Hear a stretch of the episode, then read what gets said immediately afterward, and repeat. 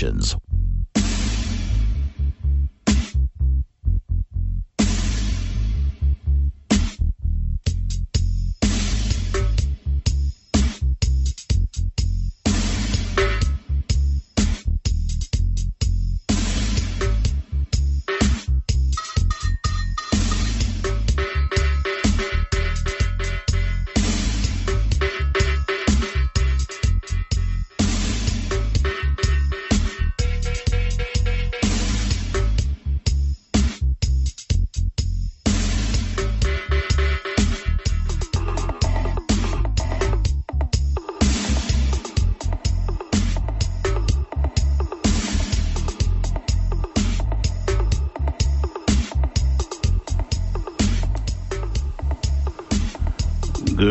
Morning, Turks and Caicos. Welcome to the program Expressions. I'm your host, Robert Hall. First of all, let me apologize for getting started late. Of course, I'm always on time, uh, but there are some issues that are being resolved. I know the Honorable Akierra Missick, is supposed to be my guest, she is always on time, likewise. But uh, there are some issues that she I believe she is um, at the studio in Providenciales. So we'll get the show on the road momentarily. I want to welcome you throughout the Turks and Caicos Islands, wherever you happen to be. Uh, good morning to you down there in West Caicos, uh, over on Ambergris Cays. Good morning to all of you down there in Providenciales. And coming up the chain, how are you over there in Pine Cay and Parrot Cay? The twin islands of North and Middle Caicos. Over in the Big South, gearing up, uh, just ready now for regatta this weekend. Uh, good morning to all of those, all of us here in the nation's capital, Grand Turk, and over in Salt Cay. Good morning. Good morning to all members of the diaspora who may be tuned in and others around the world. This is Expressions. Let us begin the show with a word of prayer. Let us pray. Our Father and God, with so much trouble in the world, we thank you for this place to call home, Turks and Caicos Islands. We have our share of problems, but at least we do not hide from bombs.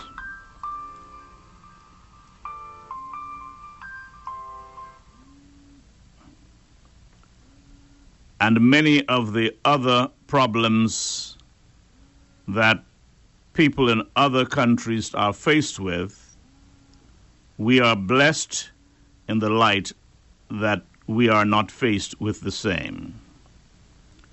We thank you for your manifold blessings. Thank you for those of us who have lived to see this day. And for those souls who have departed, we pray that they have been able to make peace with their God. There are those getting ready to bury their dead on the weekend. We pray that you would strengthen and comfort them. There are those who are on their sick bed, some dying. Others if it is your will. Extend your healing hand, reminding them that you're still in the miracle business. And for the many troubled youths throughout this land, we pray that you would help them to turn around their lives before it is too late. Bless us today, and we give you thanks in Jesus' name. Amen. Amen.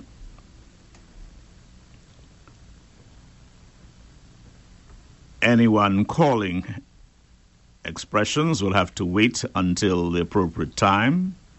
And of course, if it's a private call, then you call me after the show. Anyway, again, I want to welcome all of you to this show today. And I know some of you have been wondering why is Mr. Hall eight minutes late?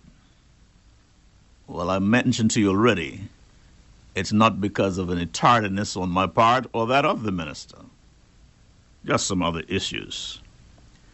And so, with that, uh, I'm here in the studio in Grand Turk, and the Honorable Akierra Missick is at the studio in Providenciales. Of course, I would have rather be sitting across from her to look into her blue or black eyes, whatever it is. That's the way I like to do it. But I guess if you can't get to do it the way you like to do it, then you do it the way you can. Honorable Akierra, I want to welcome you to Expressions. Oh, thank you very much, Honorable Hall. I am indeed honored and privileged to spend the next two hours with you and your listeners. And they are brown eyes. I'm a Missick, and we got brown eyes. all right, all right, okay. but anyway, as usual, I like to interject some music in my shows. And I'm going to start off with one to get some of you folks jumping and not on the job. But this is a song, at least a line of it, that was very popular with the late Chief Minister Bob Francis Solid as a rock. Solid as a rock. Boom, boom. Each mistake, oh, you forgave, and soon both of us learned to trust, not run away. There was no time to play. We build it up and build it up and build it up, and now it's. Solid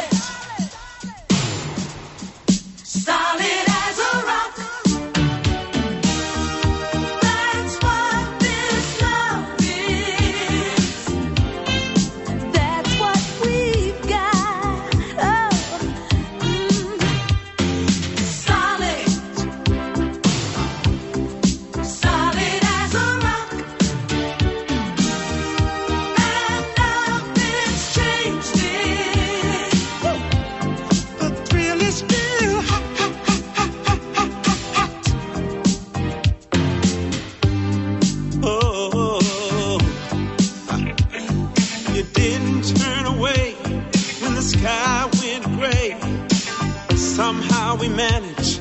We had to stick together.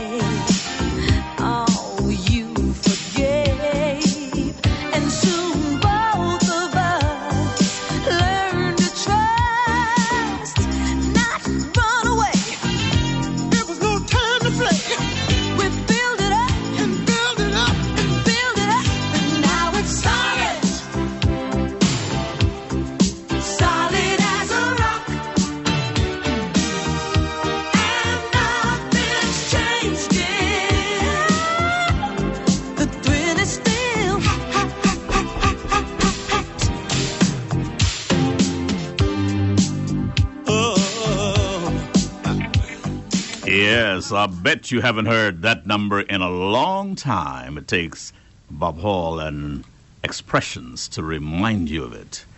Anyway, uh, my guest is there, and I guess she is smiling. I wish I could have, you know, really looked into her face. But anyway. now, Honorable Minister, it has been some time since we have sat down in this manner. And some would say, and not since you were fired. I would say, euphemistically, since you were relieved of your ministerial post.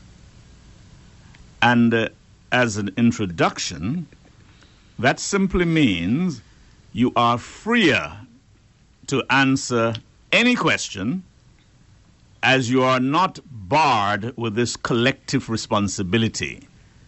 For the benefit of the public, ministers have to be very guarded in terms of what they say because of collective responsibility, cannot easily speak out of turn, etc., etc.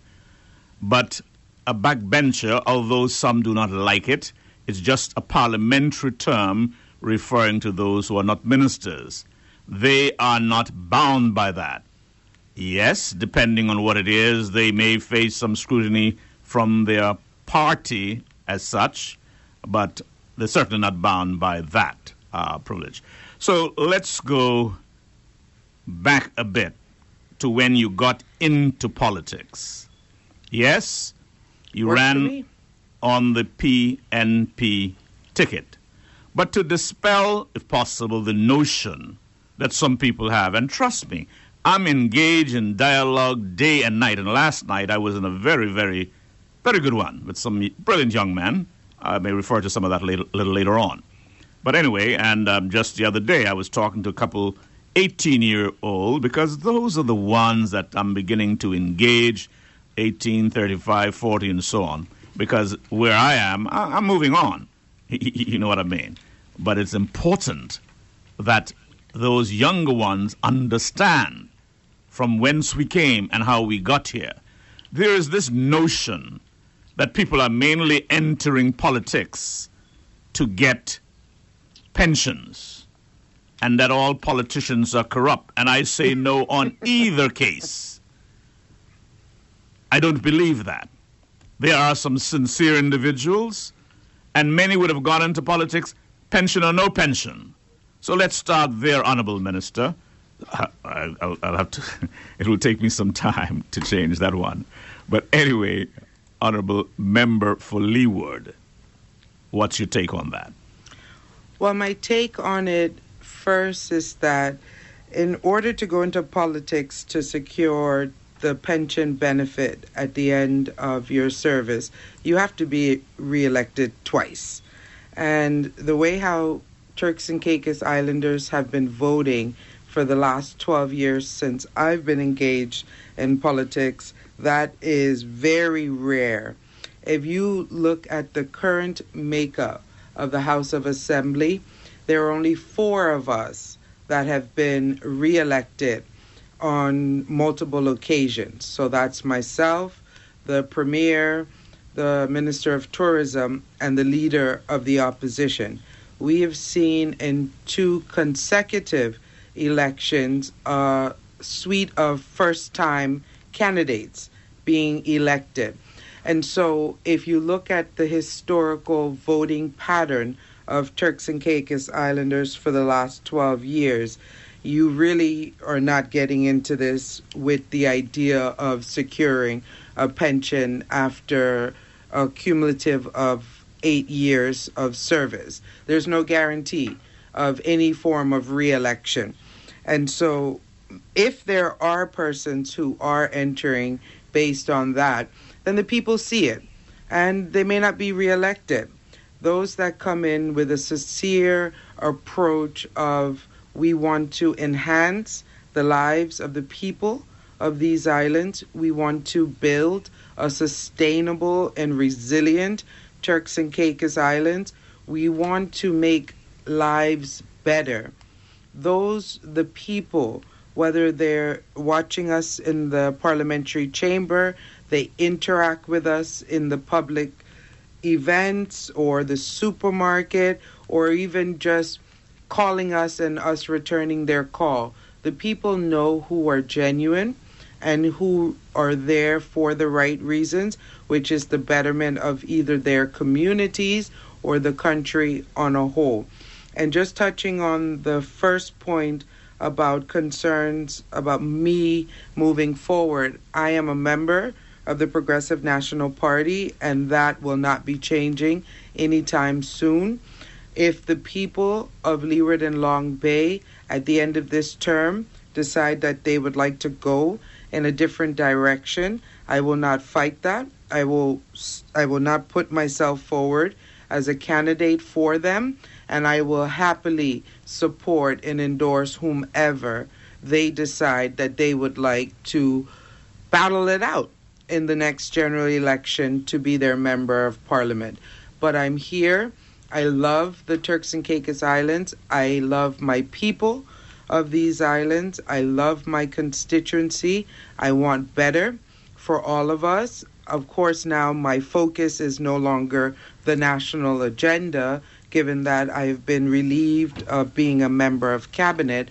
And so Leeward and Long Bay and their interests would, would be the only thing in my mind. And I shared that during the budget debate that I was not 100% pleased with the offerings that we were to receive in this financial year. But I have been advised by cabinet colleagues that our constituency will not miss out.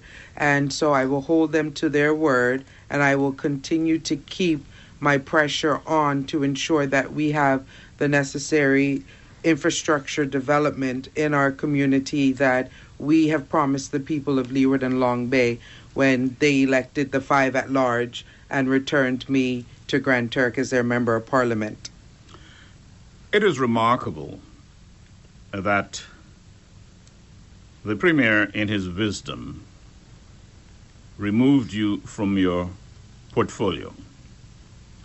Some would have thought that perhaps you'd go on the other side. Some thought, well, maybe you will go to the independent side of it or launch something new. But it speaks volume of you as an individual and as a politician that you decided to stay the course. And then I just heard you say you don't intend to change anytime soon. But let me ask you this what kind of relationship do you share with the Premier? There must, must have been a little bad blood somewhere. I don't think he gave the public any specific reasons. And you have been, should I say, perhaps a bit coy about that likewise. Do you care to speak to that issue? I'm happy to speak to the issue. There is no bad blood. There was a disagreement on a matter, and given my position, either the premier was going to relieve me from my position or I would have resigned.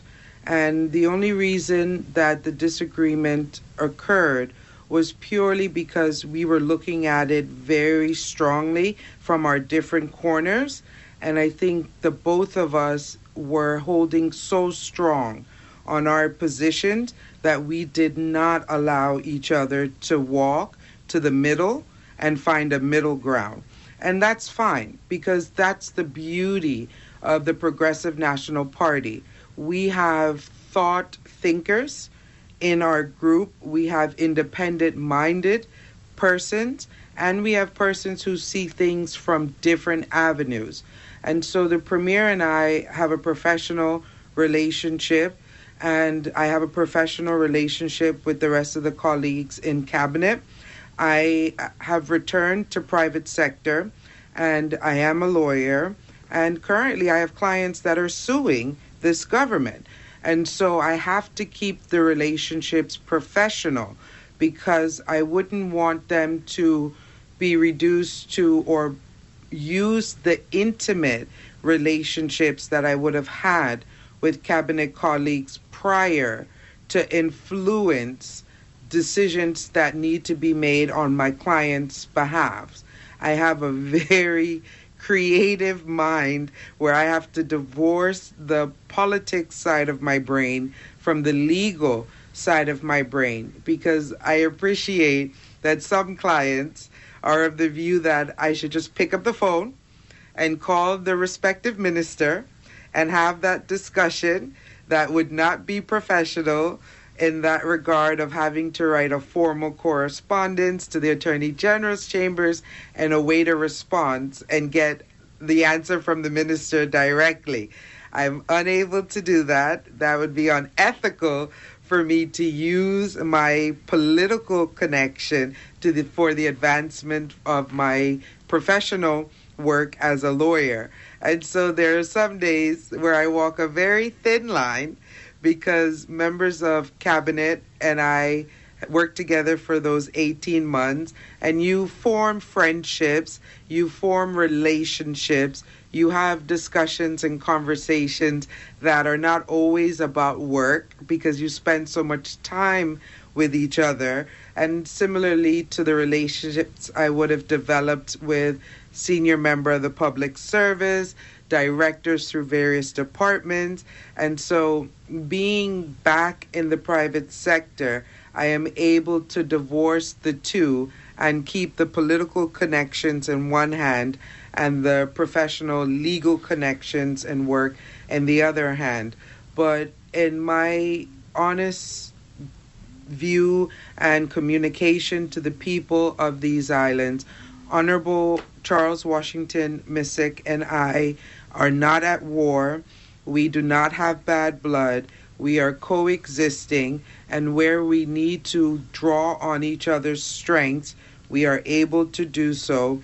And we look forward of continuing working during the remainder of this term and looking forward to a successful re-election when that time comes because the work that my cabinet colleagues are doing, especially the foundational work that would have been laid in PPID as it relates to the housing policy, I want to see successfully done for my people so that we can own a piece of the Turks and Caicos Islands pie and dream.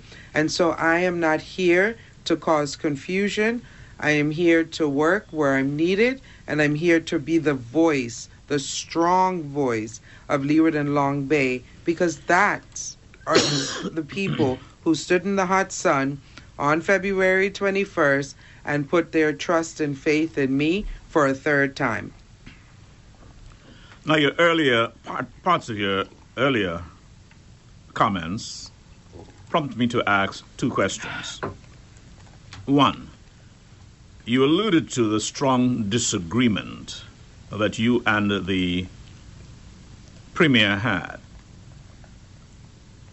There are members of the public whom I'm sure would be extremely critical of me if I didn't ask you, is it possible to divulge what that disagreement was all about? Or are you covering that under cabinet privilege or what? I have to leave it as cabinet privilege because it did happen in cabinet. And so until I vacated my role as a cabinet member on November 7th, I think it was, everything that happened prior to then is still confidential. And because of my legal background and confidentiality, I hold that very dear and close to to my heart. Now, if at any stage the premier decides to speak on it, then I believe I would be able to follow suit. But because I hold the sanctity of cabinet as high as I do, then I will not speak on it publicly, despite hearing rumors on on the streets of what happened that day and where the breakdown in our professional relationship had occurred. I'm still not in a position that I feel that I should breach cabinet confidentiality. All right. Um, I know there's a bearded individual who's going to say, Robert Hall, you, you're playing slick. But anyway, let me. Let I'm a big girl. I can handle people playing slick. All right, all right. The, the second one, perhaps you may choose to answer in the same light. In, in this case, lawyer client privilege. Because you talk about individuals suing government, and of course. Yes, I have a lot of clients. and- We and- we suing government left, right, and center right now. And of course, inquiring minds want to know suing government about what? Well, it has to do with some payments that persons feel they're entitled to that they have not received. It has to do with some crown land matters that persons also feel that they were in a position and government has reneged on a, an agreement. And then there are general concerns, whether it's immigration related, applications for various immigration style documents.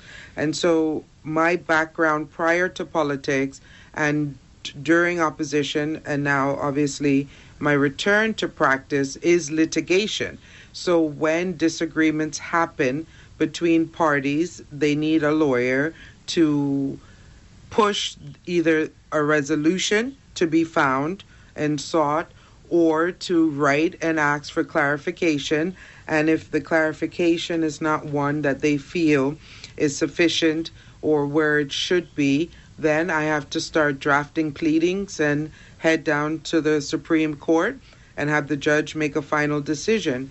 So it's actually quite hilarious because obviously the Honorable Attorney General and I have worked together for many years, whether I was in cabinet or in opposition. And so it's it's interesting that I'm having to write strong letters before action to my friend, but we're professionals and the same thing I must say all the officers in the Attorney General's chambers, they are amazing. The Deputy Adj- Attorney General, Miss Kalila, I've had to write to Miss Yara McCartney, and so it is what it is. We're we're just doing the best that we can as lawyers representing our various clients' views. I would never question your professional integrity, but I was just thinking out loud and wondering when such conflicts arise where a client of yours want to sue government because of your relative loyalty to government as well as to your client, do you recuse yourself? No, because my loyalty when it comes to the legal profession is my client. And my client's position, to me, government in the sense of it is just the defendant, the respondent, or the other party. So I'm loyal to the Progressive National Party. I am in a position to hold cabinet ministers accountable for their decision making, their investment of taxpayers' funds into the development of these islands, and decisions that they make. That doesn't mean that my loyalty to the party is not where it needs to be at 100%. As a backbencher or as just an MP, as we like to refer to ourselves, we have a fiduciary responsibility to ensure that the executive, which makes up the cabinet members, the attorney general, deputy governor, and governor's office, are doing the best that they are supposed to do. And where we may think that they are falling down in an area, we have an obligation to bring it to their attention. So that's the politician work that I do. But as the attorney, the government is no more than just the other party. So that level of commitment, loyalty, wherewithal, seeking to big up and celebrate the government's accomplishments, that does not impact the fact that a client may feel that they have been aggrieved. And I can support the fact that they feel aggrieved by a decision or an action of government. So, this big G government, the entire public service, the entire policy base, the direction that they may be taking in matters, I am well able to divorce that from my mind and see them purely as the other party. And so, no, there's no issue in that regard. Where I would recuse myself would be if discussions and debate had taken place in cabinet while I was there, and now a client is challenging one of those decisions. And I have something like that currently on the table where I have had to take a step back because I am well advanced in knowing where the cabinet was thinking when they made that decision at that time. And so, despite the client wanting me to be their attorney on that matter, I had to transfer it over to another person in the firm because I just know way too much of the background information. Uh, that is indeed admirable uh, to take that kind of stand. On Well, I have a good senior partner. My senior partner is Ariel Misick KC, the preeminent lawyer here in the Turks and Caicos Islands, a former member of parliament. And so at the end of the day, I have really good mentorship and leadership with Ariel Misick at Misick and Stanbrook. And the beautiful part about it is he would say to me, Yeah, yeah, yeah, I know, I know. You have to hand that over. You have to hand that over. That's not a problem.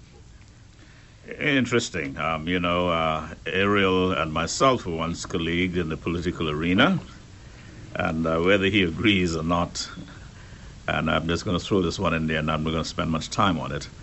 I think we made a mistake way back when we decided among ourselves, because the contention for leadership of the party at one stage rested between himself and myself. Okay. But we decided rather than two young roosters fighting it out, make Bops uh, the, the chief minister. Looking, Uh-huh. looking back, I think that was a mistake. But anyway, let me leave that, and I'm not inviting, and I'm not That's before my time. inviting any comments. But uh, let me go back a little bit to uh, some points you made with regards to pensions.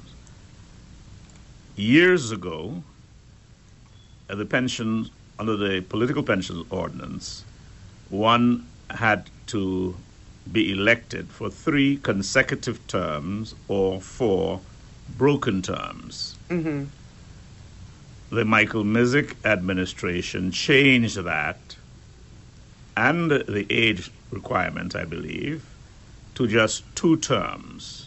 Hmm The public has been quite critical of that, and there is some expectation that the PNP in this term would change that when you consider. Now, I fully know the difference as far as the sacrifice that politicians have to make versus what civil servants go through.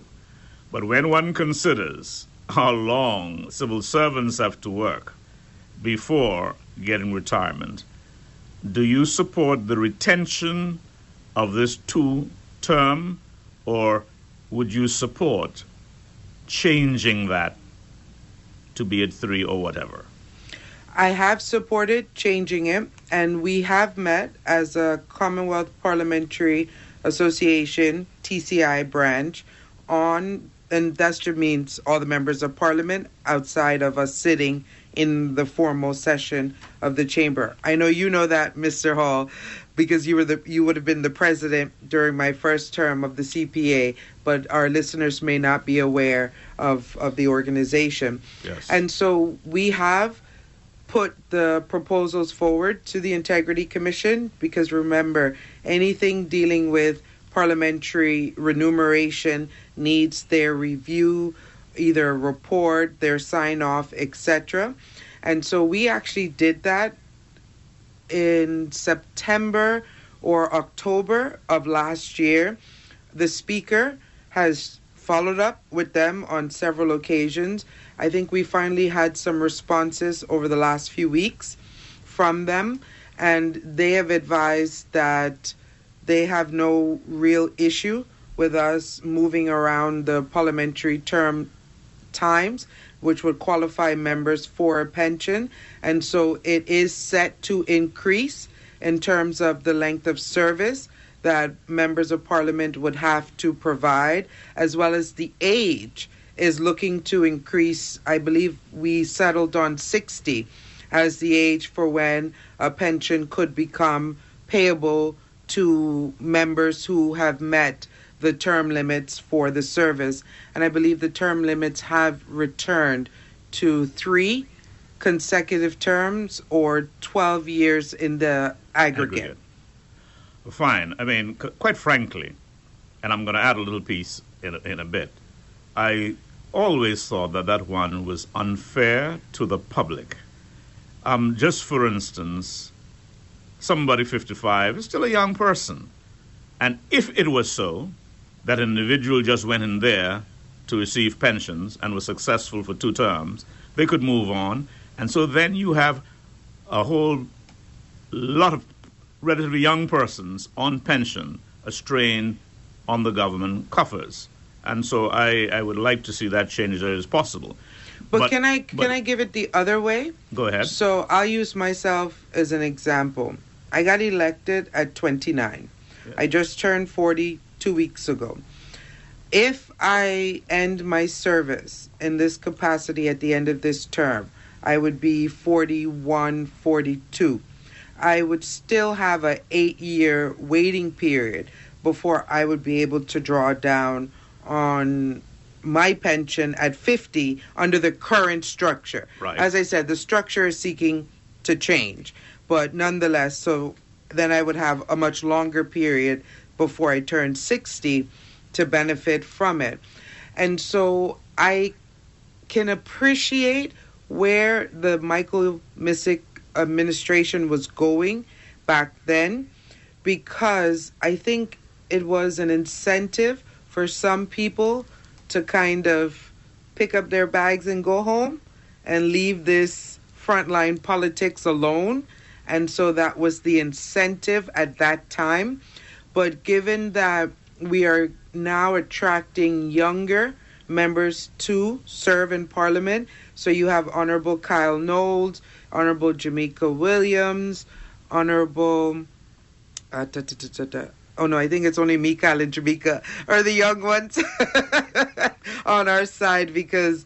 Um, oh, Randy as well, Honorable Randy. He, there, none of us are near fifty, But- and so if they are successful of meeting the three terms, then they would be in their fifties by the time they trigger it and still have a period to wait until they're eligible to draw down on their pension.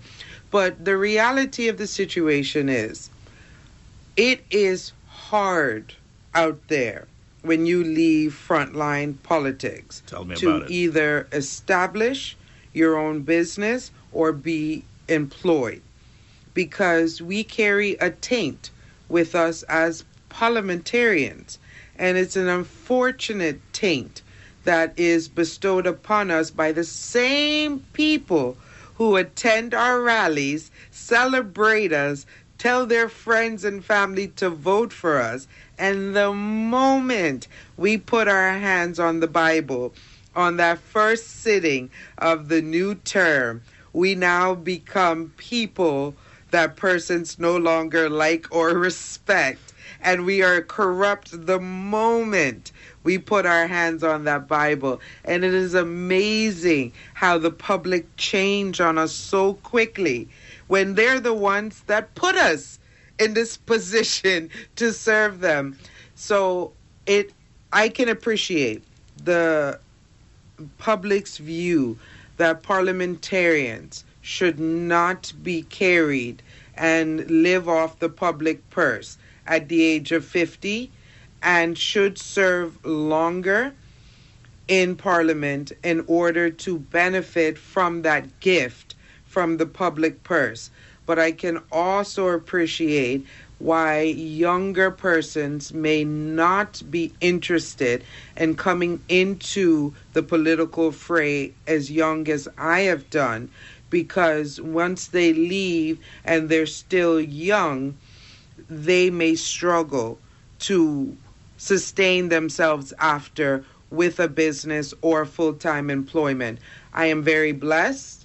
I am very lucky. And my mother made very sensible sacrifices to ensure that I was educated in an area and skill which will always be needed in these islands. And so, if at the end of any form of political and parliamentary service that I that I give, I would still be able to provide and work in these islands due to the skill set that I have as an attorney. Well, Robert Hall could write a book on that part. Exactly. I will tell you. And um, the other piece that I want to add that I also think needs to be changed, and I'm not quite sure attention was paid to that. Why should, in this case now, the Premier or Chief Minister's pension be pegged to the salaries of the sitting PM. I think that's wrong. So, in other words, let's say 20 years down the line, the salaries of the premier or prime minister goes up. Prime Minister. right I can't wait. you know, goes up by say 50%. then those former chief ministers, premiers, their pensions must go up too. That's not right. Your pensions should be based on what your earnings were, just like the MPs, just like the speakers and other. And I always thought that that distinction was rather unfair. How say ye? I agree that the distinction may seem unfair, but we have to appreciate that the premier and eventually the prime minister would have held the highest office in the in the country, bar being a governor. And so how inflammation inflammation inflation is moving salaries should go up. Now, since I've been elected, members of parliament salaries have not increased, despite increases happening in the civil service, the cost of living increasing, our salaries have remained the same. And again, the Integrity Commission, they're the ones that say yay or nay when they do a review on whether members of parliament and cabinet ministers' salaries should change. But given that that person would have held the highest office and they were given that office, not by the people, but by the persons who the people elected, their members of parliament, sitting down and saying, We agree that this person will lead us during this term as the premier and prime minister because they are appointed by the members in parliament of the majority. And so by aligning yourself and making that agreement, you have said that we are setting this person apart from us. And we are bestowing this gift of ultimate leadership on the premier and or prime minister. And i'm going to keep saying prime minister because i'm going to keep speaking it into existence. And so i can appreciate that and i can understand it. And also if you look at it realistically persons who we are agreeing to support as our premier and prime minister they tend to be in their late 40s early 50s when it was honorable rufus ewing Honorable Charlene Cartwright, Honorable Michael Eugene, Honorable Galmo Williams, and now we have a premier who is in his 70s, but when he became chief, he would have been in his 40s as well. And so, as a young country, we do put our beliefs and energy into younger persons in parliament to lead us and lead this country. Well, whether you are chief minister or premier, you are first among equals. Yes, in parliament. Correct. And I am of the view, and I'm not, I wasn't talking about salaries. And because they're first among equals, generally their salaries are a bit above Mhm. the other ministers. Mhm. And that is why I would con- continue to argue that when it comes to their pensions, their pensions should be pegged to their salaries, just like the, the, the, the other ministers and speakers and whatever, as opposed to whatever the salary is of the sitting premier or prime minister. But anyway, And it's only the sitting premier or prime minister when that person retires. So the pension wouldn't float. So if you have an uh, premier that retires and the incoming premier salary is exactly the same as the outgoing premier and they retire that year and draw down on their pension, that is fixed on that person at the time of retirement. So, an instance where you would probably see a great disparity take place would be if you have a premier at the age of, say, 30 and they are ineligible to, or they're eligible to draw down on their pension at 60, you would have had 30 years between them retiring and them drawing down on their pension where salaries would have fluctuated during that time. So I again, I think we can agree to disagree on that, but I can see where that provision came from and what the thinking behind it was when it was brought forward in the amendments back in I think it was 2004 or 5. Well, I will not flog that horse much more here and now, but let me move on. Earlier on, when you were talking about salaries and stuff, you made a statement to the effect, um, more or less, encouraging young people, uh, and, and that it was at the hope then that some would pick up the bag and go home. Well, it doesn't seem like the premier is going to pack up his bag and go home. So wait, hold on. No, no, I ain't say nothing. Okay. I, we have coffee on this side of the studio. I was just drinking a sip. well, I, I have water with lemon juice in it. All right. Question then Do you think he should pack his bag and go home? And if he should decide to run in the next election as leader, uh, would you support him or would you contest it against him? No, I will not be contesting leadership. And the last interview we did together in Grand Turk, I pledged my support behind Honorable Charles Washington Misick very clearly. If he decides to run as leader, I will not be contesting him. I am a woman of my word. My position a year ago is exactly the same today, despite what people would like to say out there. There is no AK for party leader campaign going on in any way, shape, or form. Do I think the premier should pack up his bags and go? That's a decision for the people to make. We have to understand that the premier does have a vision for the islands that the cabinet members have bought into, that the party has bought into. If we are in the train of the development of achieving that vision, then why change the train conductor? But again, it is really up to the people at the end of the day. Yes, the PNP Council, when it comes to our National Congress, will have the leadership position on the table.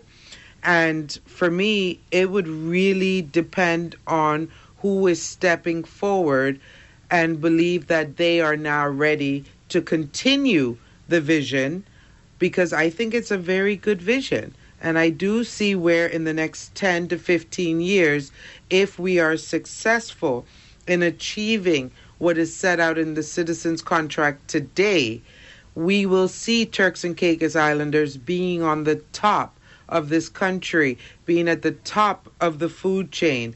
And yes, I know that we are saying it's impossible, but hard decisions need to be made and need to be made with a plan and not ad hoc so that we can be sustainable at the top of the food chain in these islands.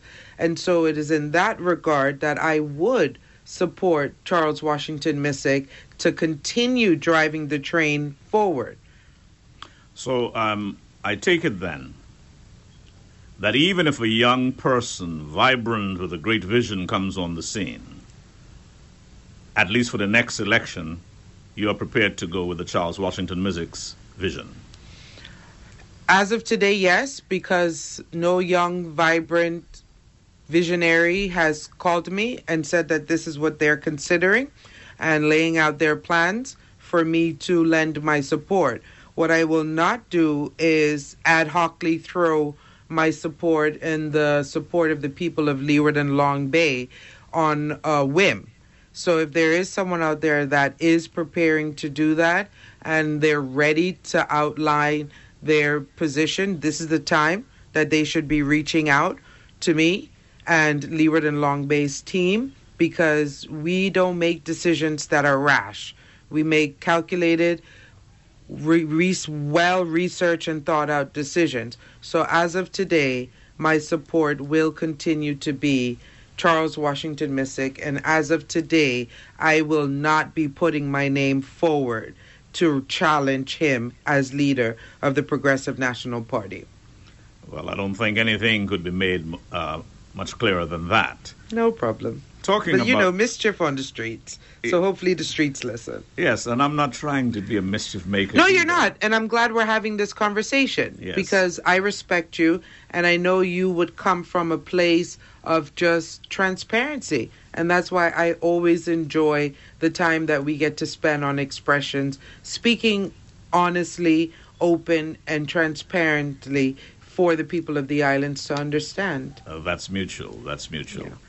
Uh, talking about vision, it would appear that the idea of changing the tourist board to destination marketing was part of the vision of Charles Washington Misick.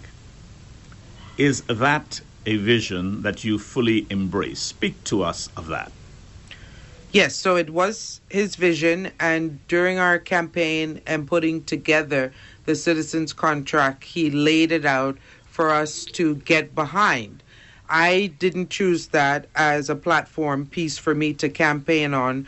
My platform piece was housing and crown land, and so that was my focus because that's my heart, my passion. I want to see my people in amazing accommodation that they can afford and pass down to their children and build generational wealth. And I think that comes from the fact that I was in my 30s and know several of my contemporaries who are struggling to get their first home, who want to get out of apartments, who want to build generational wealth, and who want to feel that they are progressing in their personal life because owning a home is something that we were taught was a great thing. And so that was my platform piece that I focused on. But as it relates to the DMO, I understand the nature of the transition. It is seeking to ensure that those who are benefiting from the beautiful by nature Turks and Caicos Islands are actually putting their money back into the marketing and highlighting of these islands through the de- destination management organization. I also understand, and I think this may have been lost during the budget debate because with 30 minutes, that goes by very quickly. But the minister didn't get a chance due to time constraints to really explain that there will be a tourism regulatory authority in the Ministry of Tourism, which will have the oversight and regulation that the Tourist Board would have done, along with the marketing aspect that the Tourist Board did. So basically, the Tourist Board, as we know it, was split in the middle, and half of their responsibilities has returned to government, which provides for more ministerial direction and oversight with the tourism regulation regulatory department. And now the marketing of the destination will be shared between TCIG and those that are operating in the destination. And the cost of their operation will have a dollar and cents value to it that they have to put in to this DMO so that we can market the destination and the different brands more than we were able to do under the tourist board due to financial constraints. I think persons must acknowledge that the tourist board was subvented by government and so they drew down from the public purse and the public purse has many assets that it draws or many departments that have to draw down from it so if you can have a standalone body where TCIG does have involvement is able to contribute to the decisions, the discussions, because TCIG also will be appointing directors of the organization. And then you have the private sector partners in the organization who also can assist, can debate, can bring forward ideas on how the marketing structure, the advancement of the various amenities of the de- de- destination can take place, but also their financial commitment to the marketing of the destination is also pursuant to the development of the DMO. So, long story short, although I just gave an extremely long story, I do support the development of the DMO, and change is uncomfortable, but change is constant. And I believe that a year from now, we will see where the benefit of the destination management organization will be to the benefit of these islands and bringing in the amount of guests and new services, new brands, and new partnerships for these islands moving forward. Well, I too endorse the concept of a DMO. However, the transition from tourist board to DMO does not only involve a change in system, shifting papers around, or money as the case might be. They involve individuals. Individuals with feelings, individuals with families, some with great qualifications. I wish there was someone who today could tell me how many members of the tourist board have opted to go into the private sector. I know you're not the Minister for Tourism and so on and so on, but I've got to throw it out there anyway. Uh, how many may have retired? Because the, the message that is now, because of the redundancy and they having received their packages, like saying, government told all 15 of them, go home. And that certainly is not what Charles Washington Misick said to me at the inception of this. And, uh, and so I can't see all 15 going home. Mm-hmm. Could you clear the air a little bit for me, please? I can't clear the air, but I can say I believe the entire handling of the transition from tourist board to DMO when it related to the employees may have been fumbled. I'm a straight shooter. My auntie Betty just text me that and say I am definitely Cornelia Boscom Missick's grandchild. So somebody so dropped I'm the gonna give it to you So- straight. So somebody dropped the ball. I believe the way things were communicated to the employees was not done in a sensitive manner. I actually do redundancy practices for some of my clients. COVID was definitely a period where a lot of my large scale clients had to make persons redundant. And there is a process that needs to be followed, but there's a level of empathy that is definitely needed as you are telling someone that their position would no longer be needed in an organization. You are aware that this was their livelihood, and now they are in a position that they have to find new employment or open their own business. You need a level of empathy as you do that and you marshal your way through that process. Unfortunately for the tourist board, you, we have had three chairmen since this term has started. So we've had two chairmen resign, re- resign, and we now have a, a new chairman who has to see through the last three months of the migration or the dissolution of the tourist board and the standing up of the DMO. And we've also lost the CEO. And now we had an acting CEO or director, I think that's the the title for the board. Yes. So you lost a director during this this period.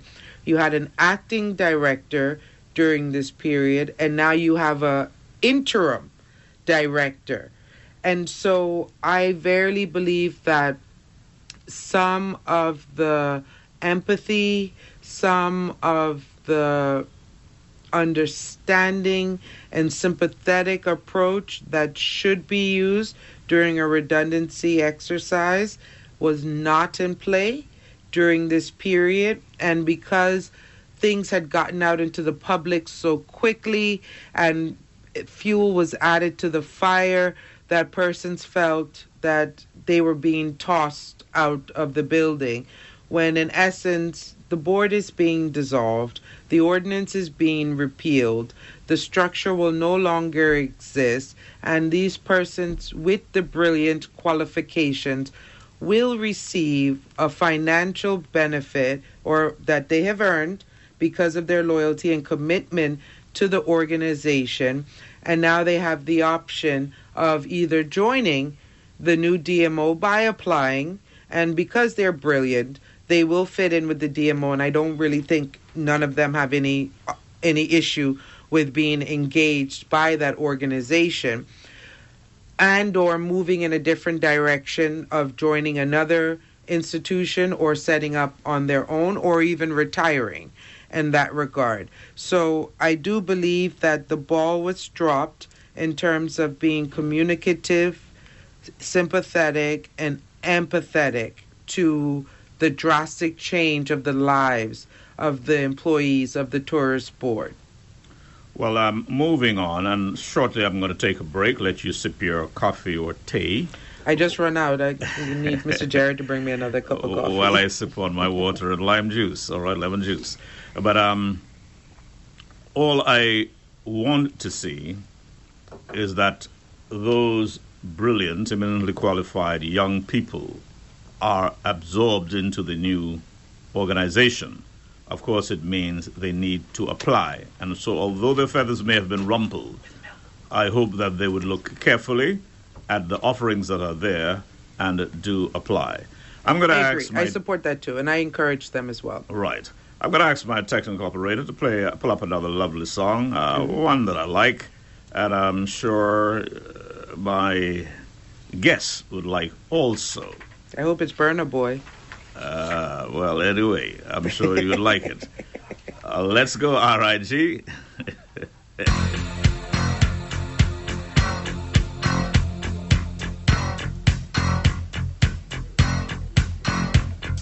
I call you, I need you, my heart's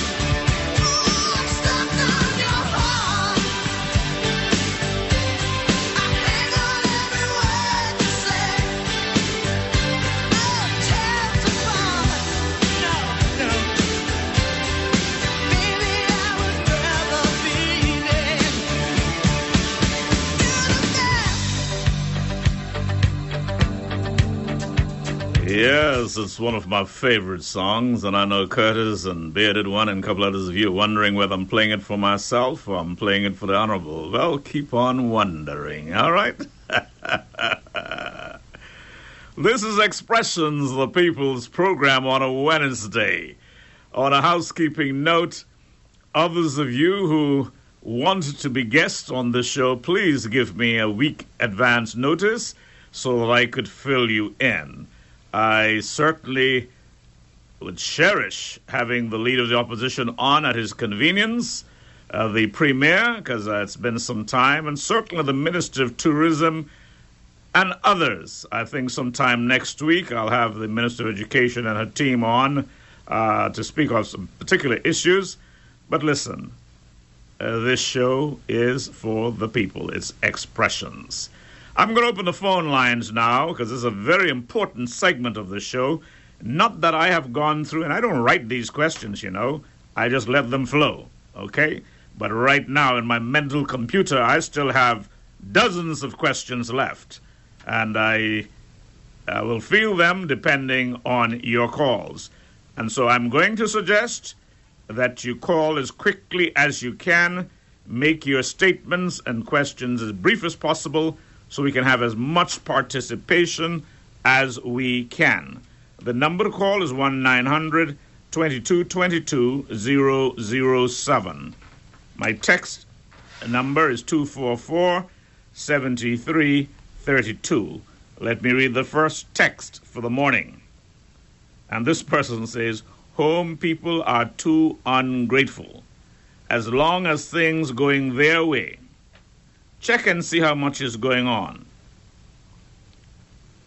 There is action with regards to repatriation, and some may be the ones hiding them or refuse to call immigration when they see illegal on the street. If you see wrong, why not make a call and talk to the individuals in authority? AK, kudos to you.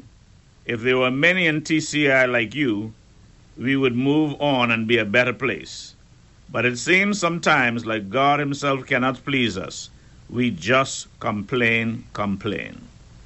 Interesting comment.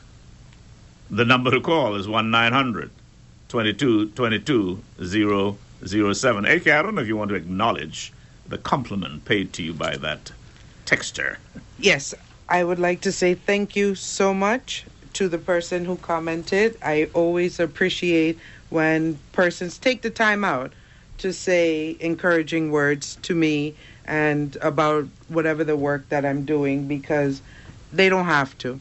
I'm here to serve whether I'm complimented or encouraged or not. And so it is always warming of my heart when persons say thank you or encourage me or give me a shout out. So thank you so much.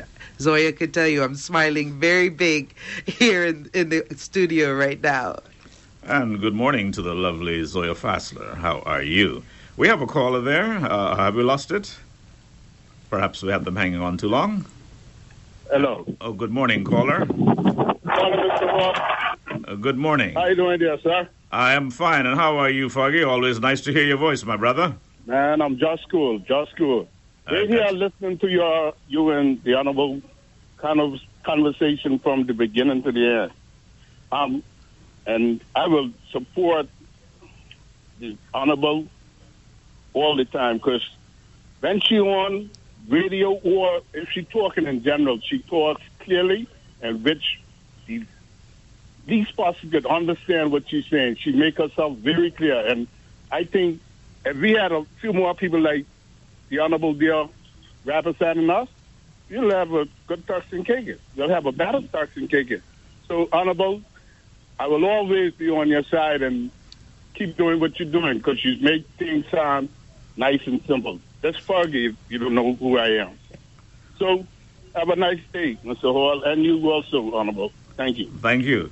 Well, Honorable AK, you got to respond because when Foggy Williams from the Garden pay you that kind of compliment, let me tell you something. That is That's- indeed a That's compliment. big time. Yes. Yes. So thank you so much, Mr. Williams. And we have known each other for many years, and you have always been so open, honest, and supportive of me. And when I may not have done something in the right manner, you were always there to say, Honorable, please look into this. I think this is not the right way something should be done.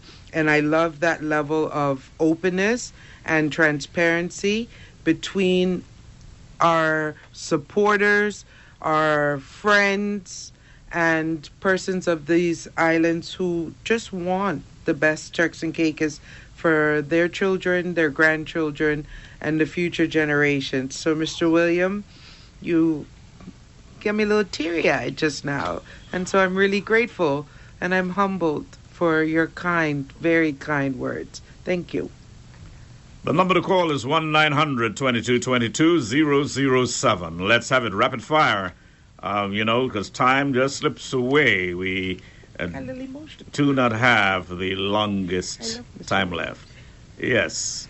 I can understand that, AK, because I'll tell you something. I'm similar to you. I I could, you know, you could curse me, you could do whatever. That doesn't move me.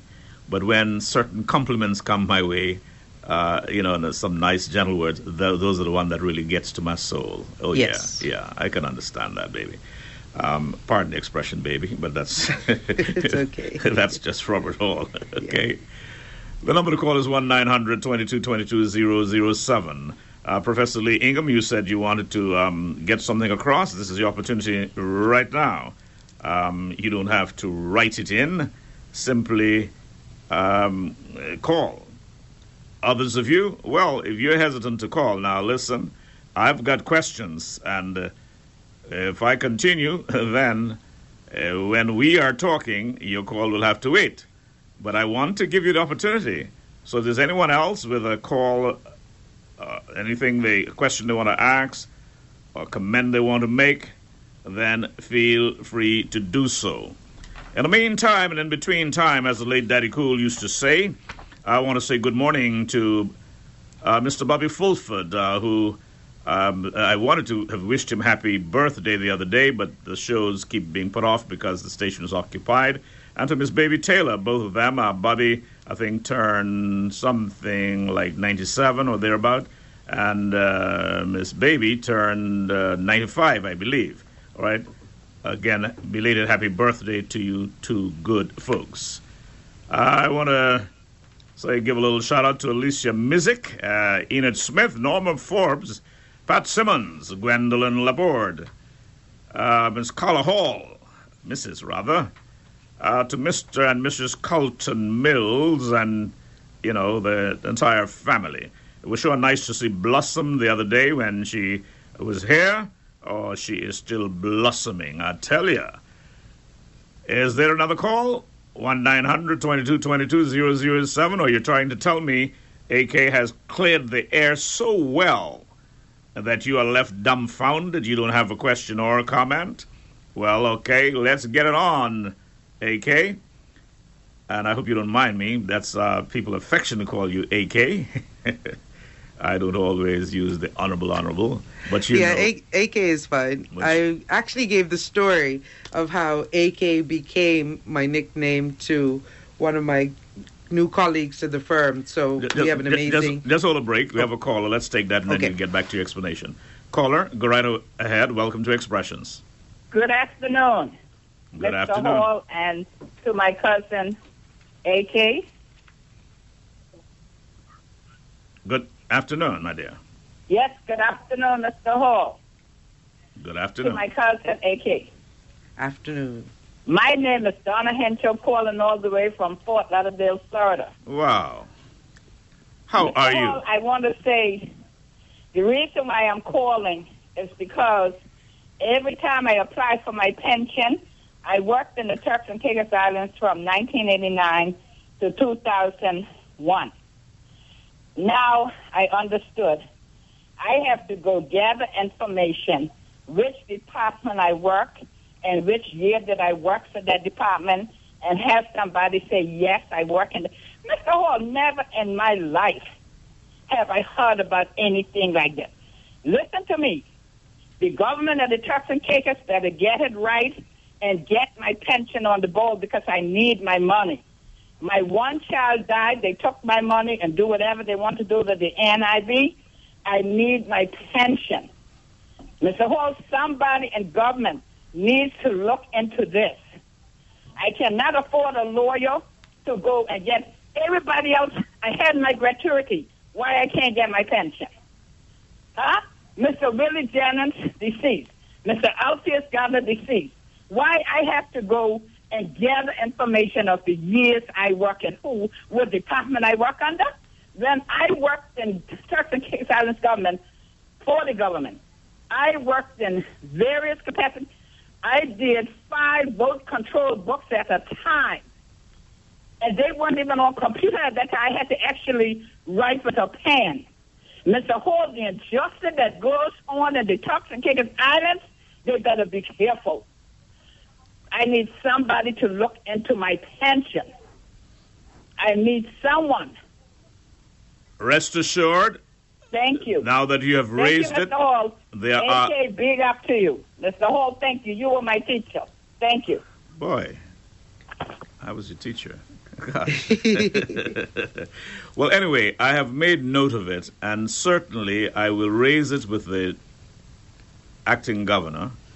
Um, Yes. Because any individual who has qualified to earn their pension, they should get it. No, And- I agree. And they shouldn't have to prove this and prove that. The establishment should have a record of that person's service. Yes, they should.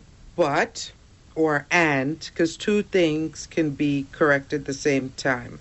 I have had to assist other persons who have retired from government to secure their pension, as we were advised during that time that during Hurricane Ike, a lot of the human resource records that was in that office was damaged during the storm and that mold, you know, had ravaged a lot of the government offices, and that may have been one of the offices that suffered from the records damage. Because I definitely remember the Supreme Court also suffered significant damage during Hurricane Ike.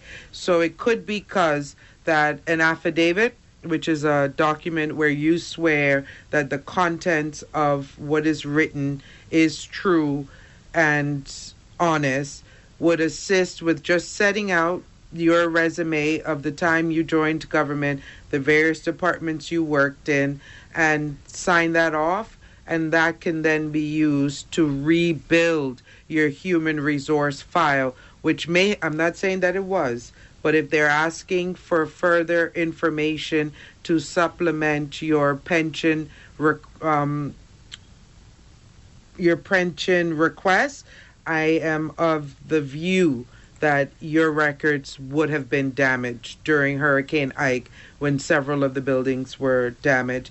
And so an affidavit should be sufficient for the Human Resource Department here to bolster your employment file and then transfer it over to the Accountant General who is responsible for putting the various payments and the pension funds through the treasury system and then we should be able to get your pension drawn down and if you are past the drawdown age significantly then you should also be entitled to back pay Thanks very much. Well, all I'm going to suggest, AK, you deal with it from your angle, I'll deal with it from my angle. Ex- teamwork makes the dream work Yes, expressions do get results sometime. And I want yes to say, you do And I want to say thanks to those two persons, I'm not going to name them, who called me just the other day, or rather text me, to say thanks for helping to sort out a particular problem that they had.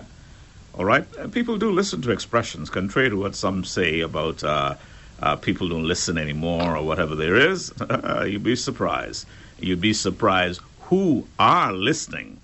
Do we have another caller there? Oh, we've lost that one. The number to call is 1 900 2222 007. Okay, the person, uh, whoever else that is, here's the call then. Welcome to Expressions. Yes. Good morning, Mr. Hall. Good morning to yourself and the Honorable Lizzie. Good morning. Mr. Hall, um, it's ironic, but I think the first time we've ever heard any explanation in terms of how the whole wrapping up of this DMO process was going to be played out. was probably just now with the whole discussion that you and the honorable minister would have had. And I think I think that's part of the challenge. Part of the challenge is the communication component of whatever it is the government is proposing to do and the government is proposing to outline. Now, one of the challenges for me with that whole situation is I understand that the wrapping up of the situation is going on, and it seems like and and for clarity, is the entirety of the DMO going to be situated in Providenciales, or is it a scenario where they're going to have branch offices? If that is the case, I think that would make the situation a bit appealing. But again, we don't know what the information says in terms of how this process is going to be.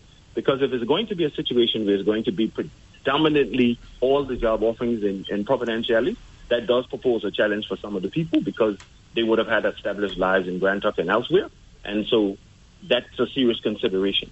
And so I think some of these things, like the Honorable would have said, from an empathetic standpoint, makes it easier for people to accept the transition when they have appropriate information in, in terms of making those decisions. And the last statement I would want to make is that um, I, I'm pleased to see that you know we're, we're touting the last budget that was passed as a record budget and record performance. Um, the ministers and the government basically formulate policy, but but to the benefit of public officers, we are the ones that carry out and implement this policy. And so, if the policies are successful and the government is raving that everything was successful, then we're going to be looking forward to a very meaningful and and and and and, and beneficial regrading with regard to public offices. Because mm-hmm. if, if if all of the beautiful things that the government would have said during the budget speeches is, so, and record numbers were achieved and all of these things, it is on the backs of public offices that it was done. And so mm-hmm. I'm just making a lovely appeal to say that since we helped to generate the spoil, we would love to, to, to benefit and see a proportion of that being remitted to us in terms of the pay and grading review. Anyway, good day, Mr. Hall, and you have a lovely day, sir. Yes, that is life, my brother. Not too many people want to plant the corn, but almost everybody want to raid the barn. I love that song. Good morning to Tom Wells down there in Middle Caucus and all the uh, folks there. Good morning to you, uh, Honorable AK. Yes, so thank you. I believe that was Mr. Williams. I picked up on his voice. Yes. Yes, excellent. Thank you, Mr. Williams, for your questions, comments, and encouragement as well. So, as it relates to the DMO, I have not seen the final structure as I had left cabinet before that was disclosed or agreed by cabinet colleagues. But I do understand when we were discussing it moving forward that there is to be a Grand Turk component because in Grand Turk you do have brands.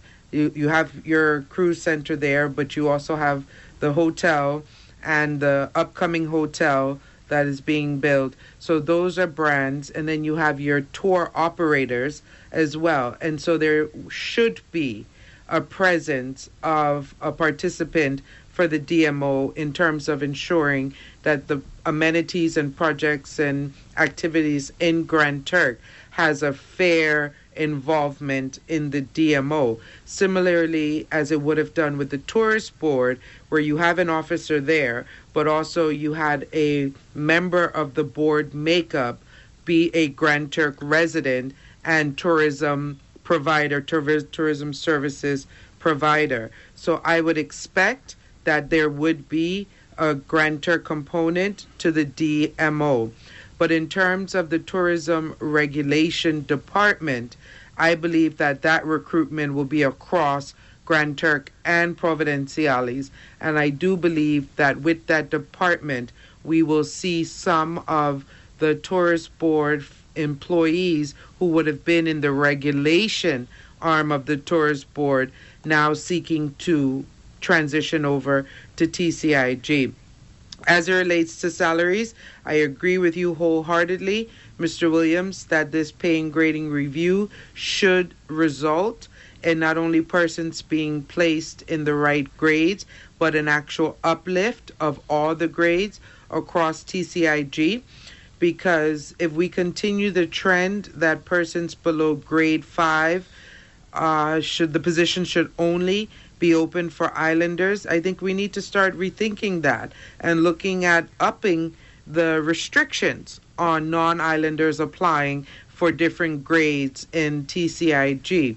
I appreciate that there will always be a requirement for the importation of certain skills in the islands, but I am a firm believer that we should always exhaust all opportunities of islanders being able to be in a position to apply for these roles before we open it up for expatriates consideration.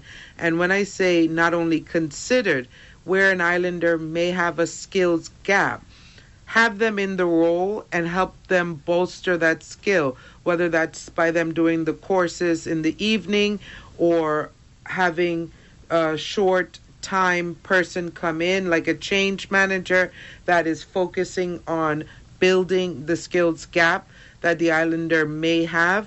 But I I appreciate that our agenda is ambitious and we need help from our friends outside because I remember the leader of the opposition criticizing professional and consultants and knowing that his government had relied on professional consultants as well just tickled me as it's tickling me again and just wondering leader of the opposition where we were going with that argument you had you had so many other opportunities Don't- don't- in that don't- budget don't to jab- stand on Don't jab the man today, man. He No, had, no, I ain't he- jabbing he had plenty in the house. yeah, uh, well, you know, he say he's David, and he fighting Goliath. I mean, at this rate, I ain't think Goliath on the other side, because them little five stones he throw, they land, they land sufficiently. Anyway, we have another Like- caller. We have another caller. Sorry to interrupt your trend. No, it's fine. Caller, please go right ahead. Good morning, Good morning. Mr. Hall and Honorable AK. Morning. Um, I am calling to compliment uh, Donna Henschel on what she called in to say. I am in the same boat as she is, as she is, and I must say, I have been checking departments, and uh, the treasury is number one, and I've been to the home office and their check, and my file cannot even be found in the treasury. And I worked for government for 35 years. And I don't get no NIB pension.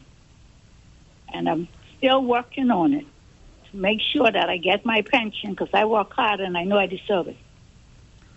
I know the and voice. I feel sorry for her, her, her and her situation, but we are in the same boat. Okay, thank you. All right, thanks much. I guess that's another one we have to add to the list then. You have the person's name, Mr. Hall? You recognize the voice? Because I'm making a note as well. Yes, yes. Okay, so let me know, and when I do the email later today, I can include them. Thank you. Thank you, my mm-hmm. dear. The number to call is 1 900 2222 007, or you may text me at 244 7332. Now, some of you like to wait until the last minute, and then we have so many calls coming in. Uh, and um, we're just out of time. So, if you want to be part of this conversation, this is your opportunity right now. All right? Now, moving a- a- along, I noticed, and this was um, a ministry you once headed, that some demolition exercises have started taking place in Providenciales, some in private quarters. Um, I know, well, you're not in a position to answer in terms of timetable, uh, but I am wondering when will it move to Grand Turk? Because there are some brazen, brazen, and I say that because right before our very eyes, right here in the nation's capital, people are just building on government property, building on private properties, and all these shacks, in my view, should be torn down. And having said that, because I mean, I, I get angry with what I see is happening. We're being overrun by all these illegal sloops day by day. Uh, Britain is talking a little bit more about giving assistance and what have you.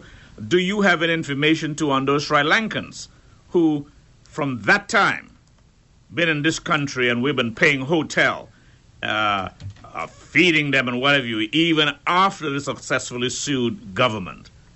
I mean, these things make me angry. I can appreciate the anger, and I do share in the anger as well. So I'm going to be very docile or somber in this response and not use my usual humor to communicate. The Sri Lankan matter is our fault as government, and not just this government. It is the fault of the department for failing to make a decision. And when it came time for the judicial review or the court action, Which department? I believe it's immigration. Um, if, if I may interject, hmm and this is subject, of course, to debate, but my understanding was that the Immigration Department had already secured charters to get these people out of the country. But then the governor's office, is, uh, I understand, intervened to say, well, this is bigger than immigration, let's handling it, handle it, and then the rest ensued. That was my understanding. And that may have been the case because remember, this would have happened two years before I came in back into the cabinet level of government. So I was in opposition when they arrived in the territory. But in following the case and reading the decision of the court, which again, because of my other job, I was interested in how this was playing out, there was a delay. And when persons seek asylum, there is a stoppage of the removal of them from wherever they may be.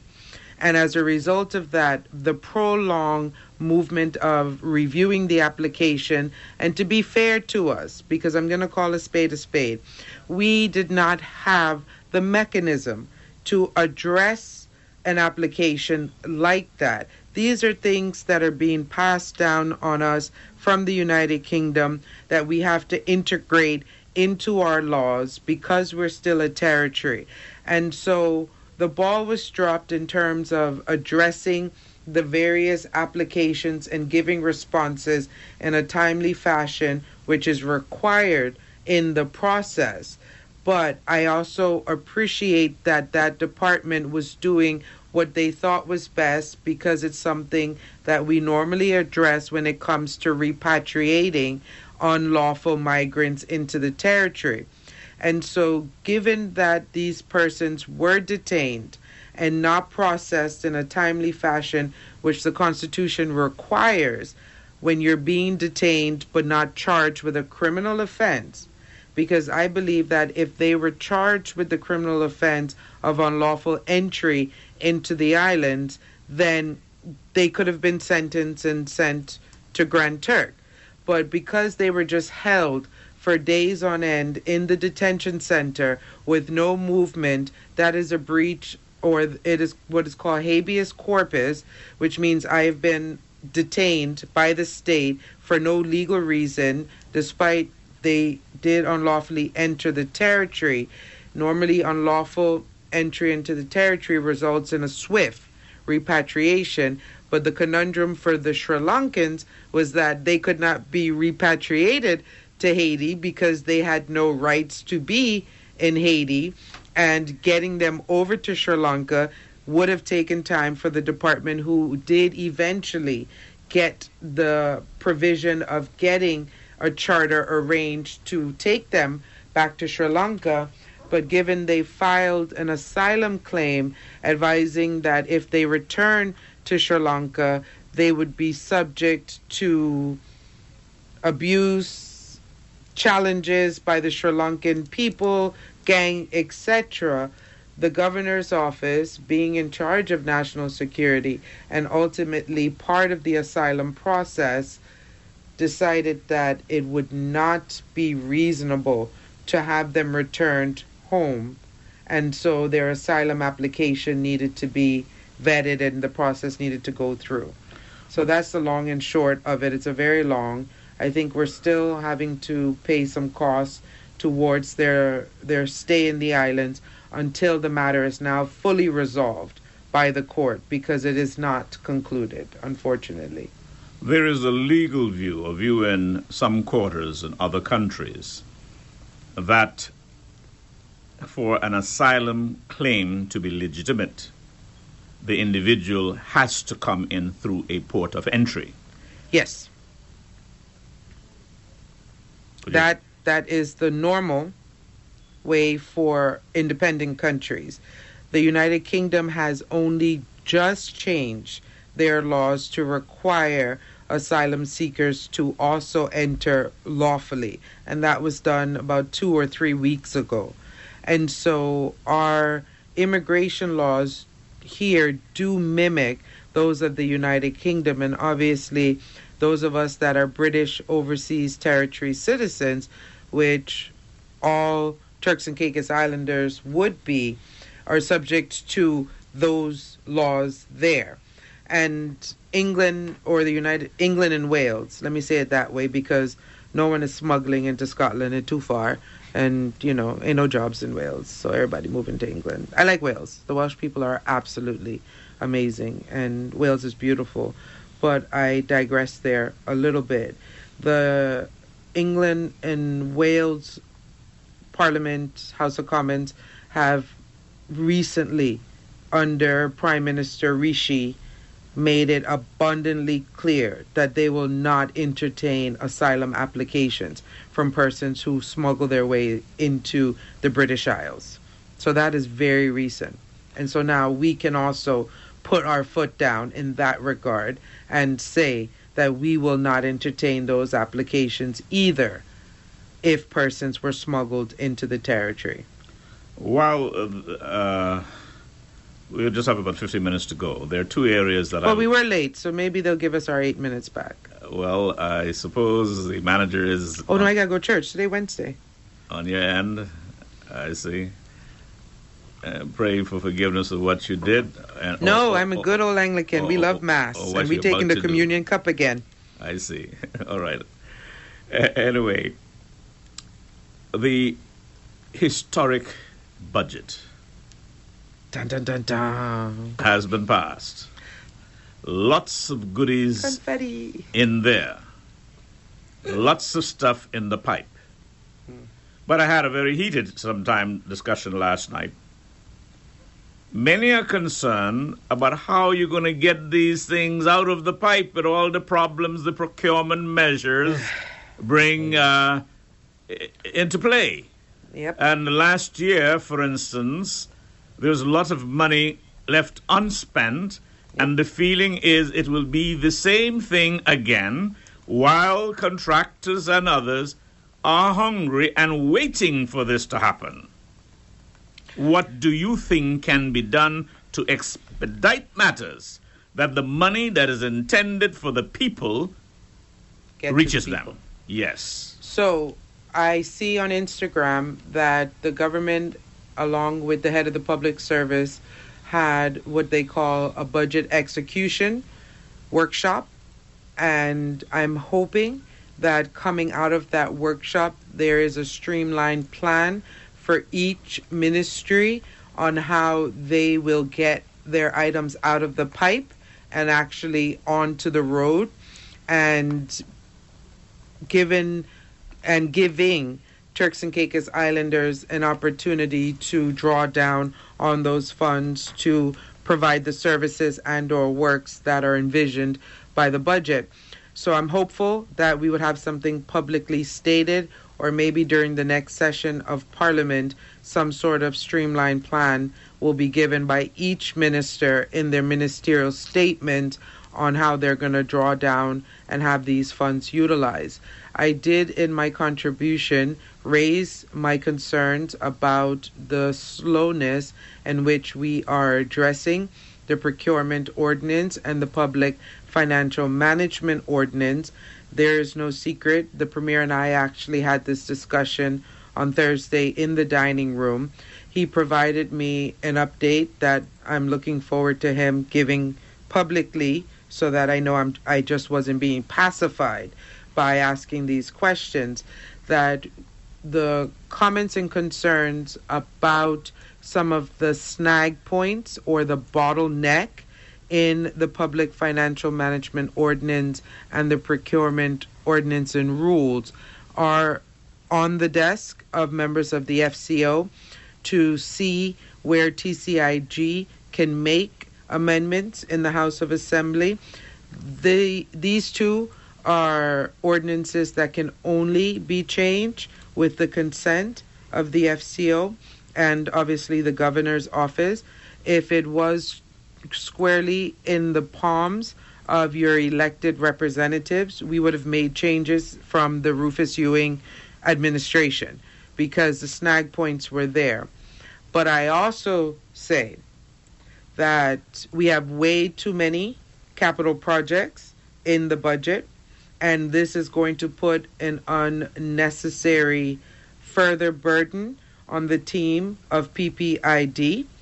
And I know that the gentlemen and ladies that work in that ministry want to do their best, want to achieve all of the big vision infrastructure changes that a government may have in the islands, but with the lack of resources, human and tangible, they will struggle.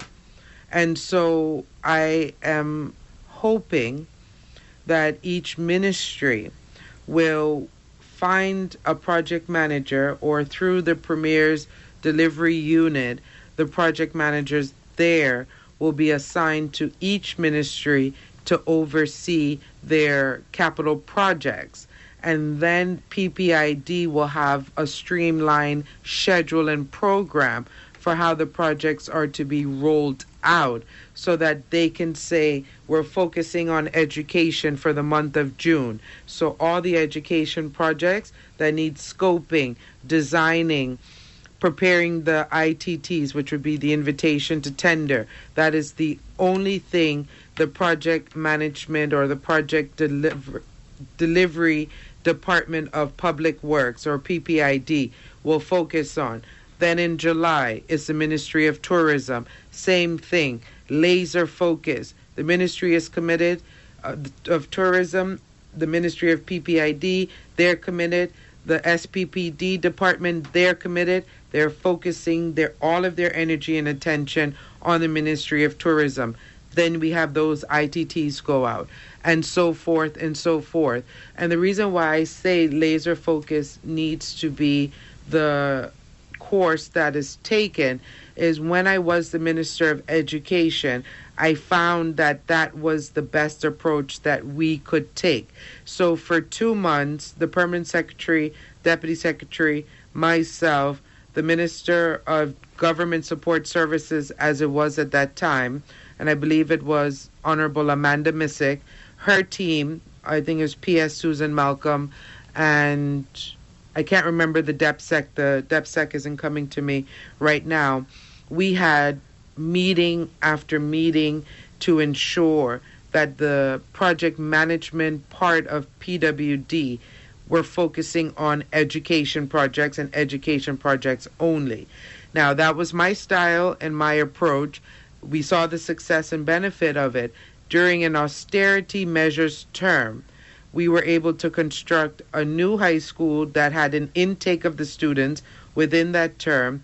We were able to rebuild the Ona Glinton Primary School from the floor up after the fire.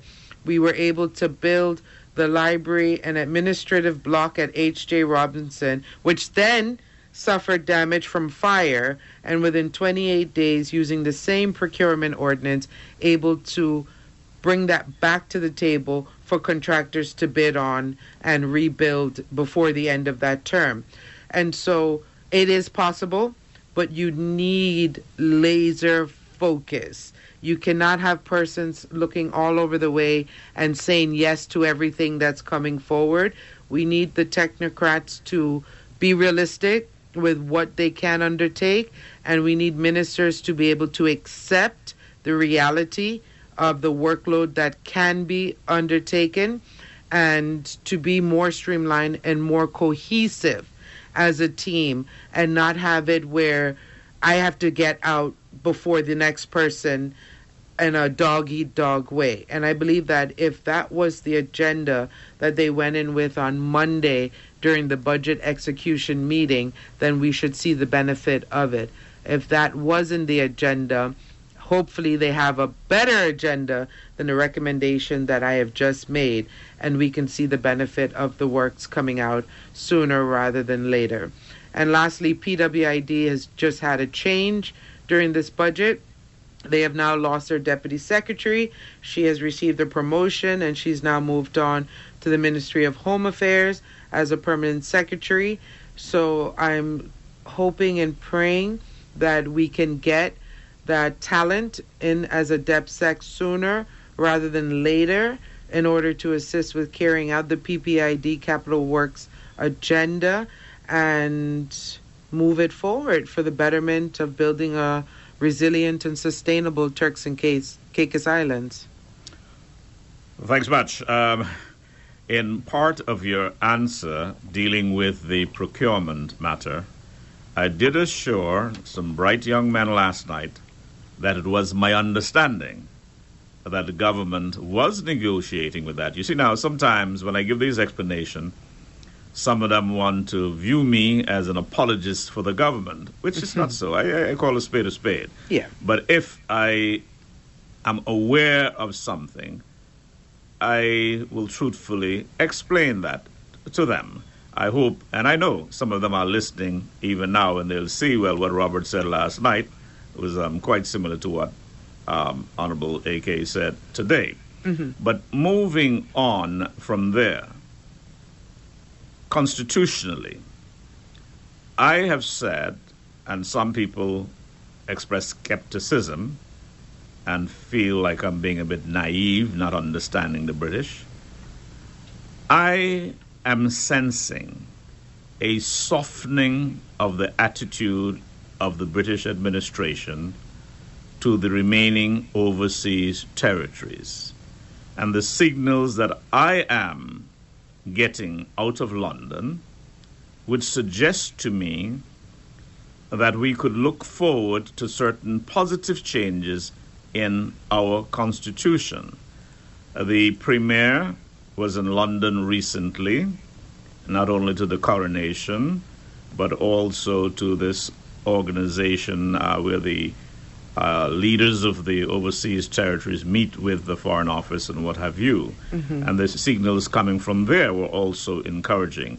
Do you share the same optimism as I do? I do share the same optimism, and I think the benefit is that the United Kingdom is going through its own challenges, and they are probably sweeping their front door more than worrying about us in the 14 territories that they have national security and oversight for. I think also the benefit of the leaders of the UK overseas territories coming together and saying to the United Kingdom, you need to release some control on different areas and issues because this is 2023. All of us are trying to build stronger countries. All of us have had our various challenges over the time. And over the years, you can genuinely see where honest, good, respectable persons in the public service have done their job and done their jobs well. And so the overbearing amount of oversight is really unnecessary now.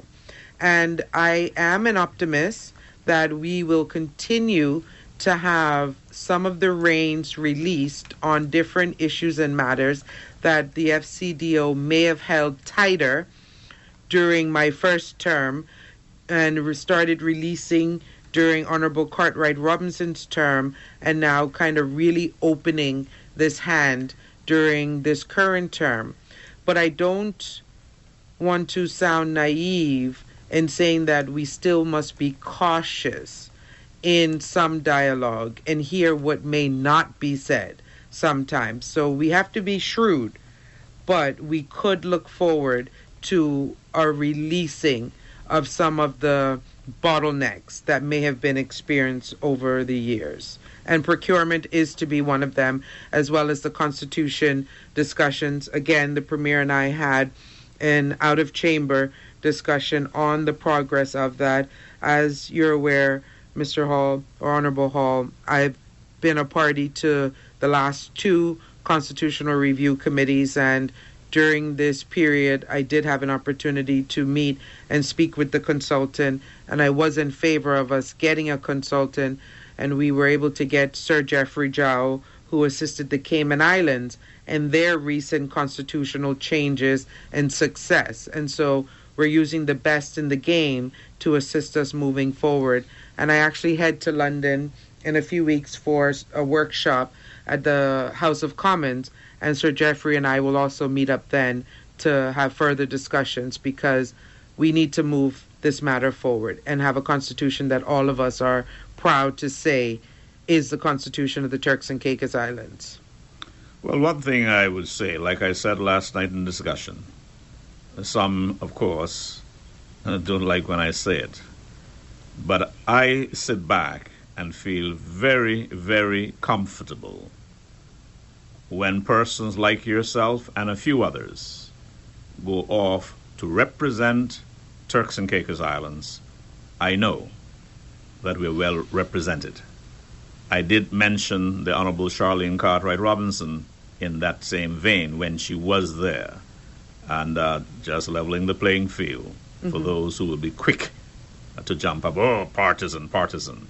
Those are indeed my views. So when you meet with um, whomever they are, just nudge them and remind them that we, this is now 2023, as Yes. you rightly said, and we need a constitution that not only reflects today, Yes. but going into the future. Yes. Tell me something. Mm. I know you read widely. Do you read the various publications of the former Premier, the Honorable Charlene Cartwright Robinson? I haven't recently, only because my good paper delivery guy, young Jason, hasn't been delivering papers to the office lately, and I'm not good at going online to see the local newspapers. But I have read them over the course of the last 18 months since she's been writing them. So I may have missed the one that you maybe want to reference, but over the course of the last 18 months, I have had the the opportunity to read them. And, you know, Drexel Seymour, Leader of the Opposition, I see he's writing more frequently now in the paper. Well, more frequently is in English. He's he's writing frequently now in the paper, and so I'm reading his thoughts as well. No, I said that against the background of a conversation that needs to be had. I, she spoke of the situation that has festered over the years, resulting in the fact that we are outnumbered and uh, basically outnumbered by a particular single group. Mhm.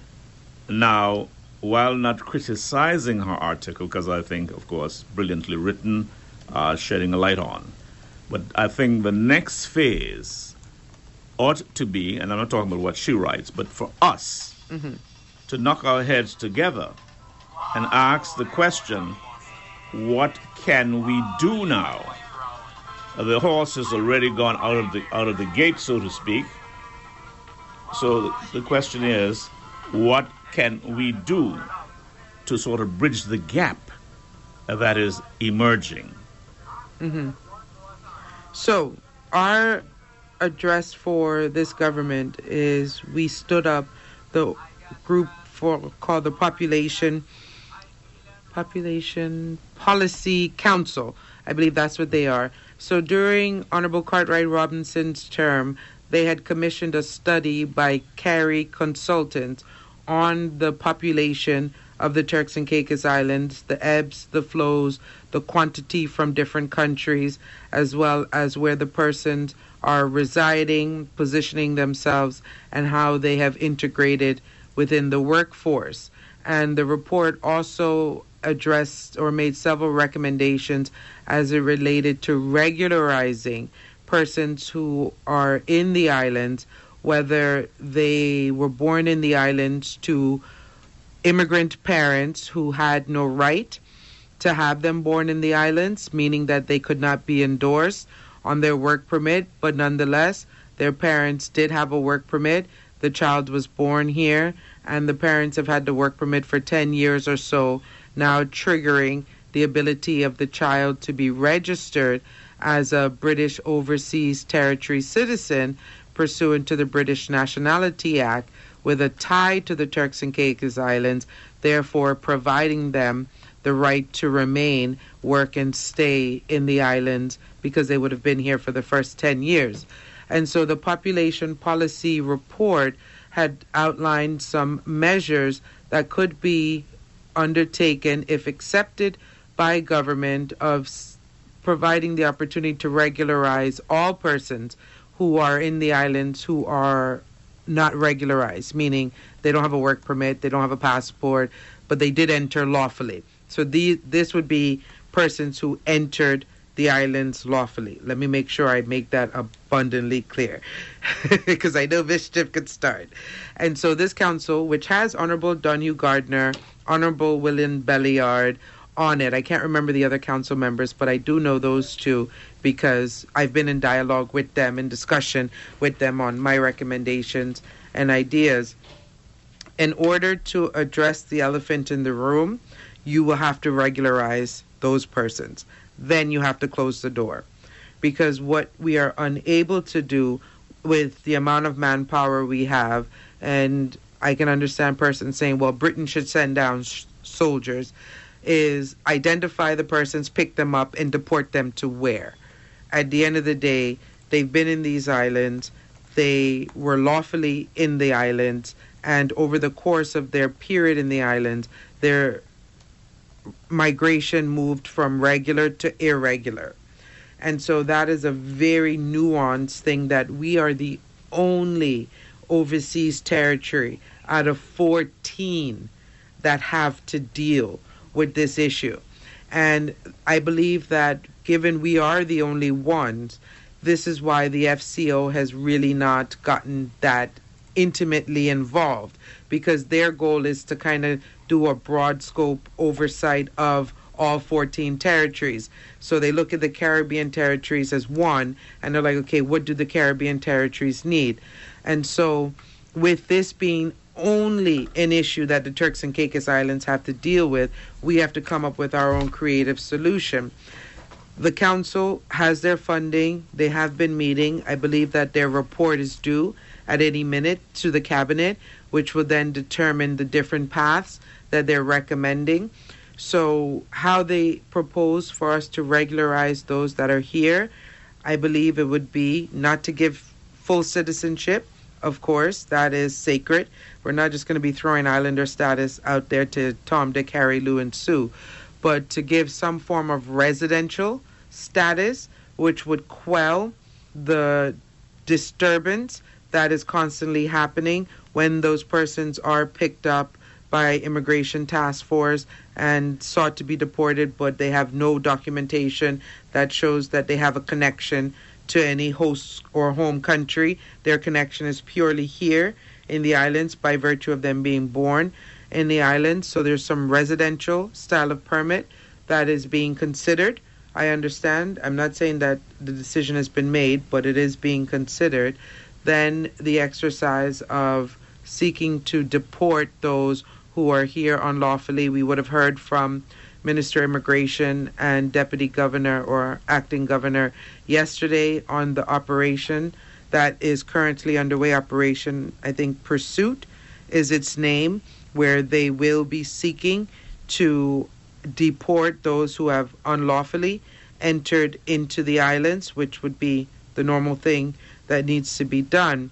And last but not least, we really need to make up our mind on how we want to continue growing the population of these islands in order to have access to the intellectual capital that we need in certain industries in order to have the human capital to build development in new industries like if we want to be a technological hub and we want to attract persons who are going to work in artificial intelligence where are we going to get them from and Honorable- are we um, now going to send AK. five students off to study artificial intelligence in the next scholarship round Uh, we'll, we'll Sorry, run- it was a long answer to a short question. We're right out of time, but um, I hope our management doesn't knock me on the wrist for that.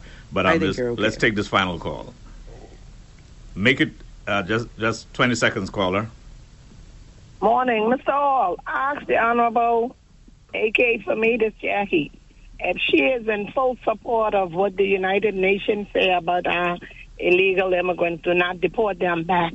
Keep them. I ask her what is her view on that personally, what she thinks, if she is in support of the United Nations. Thank you. Okay, I'm sure she heard you loud and clearly. So, uh, Honorable. uh, Thank you, Jax, for the call. 20 second Easy response. answer no, I don't agree with the United Nations. I've actually expressed this to the United Nations about three months ago. I was on a training webinar with them, with Honorable Belliard, and we made it abundantly clear that the Turks and Caicos Islands is not in a position to do as they are recommending big independent countries to do. And what we have advised is that the United Kingdom, if they want to make detention key in the Turks and Caicos Islands to hold these persons and not deport them to home, then they will need to dig deep in their coffers and develop detention key and manage it as a United Kingdom key and keep Turks and Caicos Islanders out of that keeping people here who enter your country unlawfully. So, short answer no. I do not agree with the United Nations, and I have told them that so. Uh, thanks much. As much as I wanted to go on and talk about the possibilities of uh, gay sex, um, gay and lesbian uh, stuff, uh, same sex marriage, uh, about what we need to do to stem the flow of our people leaving the country, what we need to do to develop pride in Turks and Caicos, time won't permit. So, 10 seconds closing comments, Honorable. Sorry to, to do it that way. That's fine, Mr. Hall. I think we definitely need to be more prideful in the fact that we are Turks and Caicos Islanders and stop complaining when other countries decide that they are going to celebrate their countries. We should be celebrating the Turks and Caicos Islands so much and in everything that we do that other countries would not in their right mind decide that they should also have space to celebrate their country and their legacy. We'll get there. We're not there yet, but we'll get there. Young people who are leaving, please, please get your experience, but come home. You need to help us build this country. I promise you, it needs you. It needs your talent. It needs your interest. It needs your support. Yes, is a challenge, but you are strong, and so you can face challenges head on successfully. But please do not leave your gifts and talents in another man's country and pay their taxes as well. Bring it home and help us build these beautiful by nature Turks and Caicos Islands. And last but not least, I'm ever grateful to the amazing people of Leeward and Long Bay who have given me this amazing gift to be their member of parliament, to be their voice, to be their advocate, to be their counselor, and to be their petitioner. And I will continually hold up your needs and concerns and have that at the forefront of my colleagues' feet who are in cabinet. And I will always speak openly, honestly, and transparency on any and everything I do that has your name on it. And last but not least, I thank my immediate family, my friends, and my supporters across the world for their continued love, guidance, and encouragement. That was more than 10 seconds, but the director is here in the studio, so he's giving me a bly. Uh, Thank you very much. And all I will have to say in just five seconds Monday coming is a national holiday uh, in honor of our first and only national hero. So go on out and uh, uh, celebrate the occasion. Yes. Honorable AK, I want to thank you very much. Keep up the good work and God bless you. Take care. God bless you. For all my listeners, uh, thanks for participating in the program. Join me again on Friday when we hope to have yet another very interesting, and informative expressions.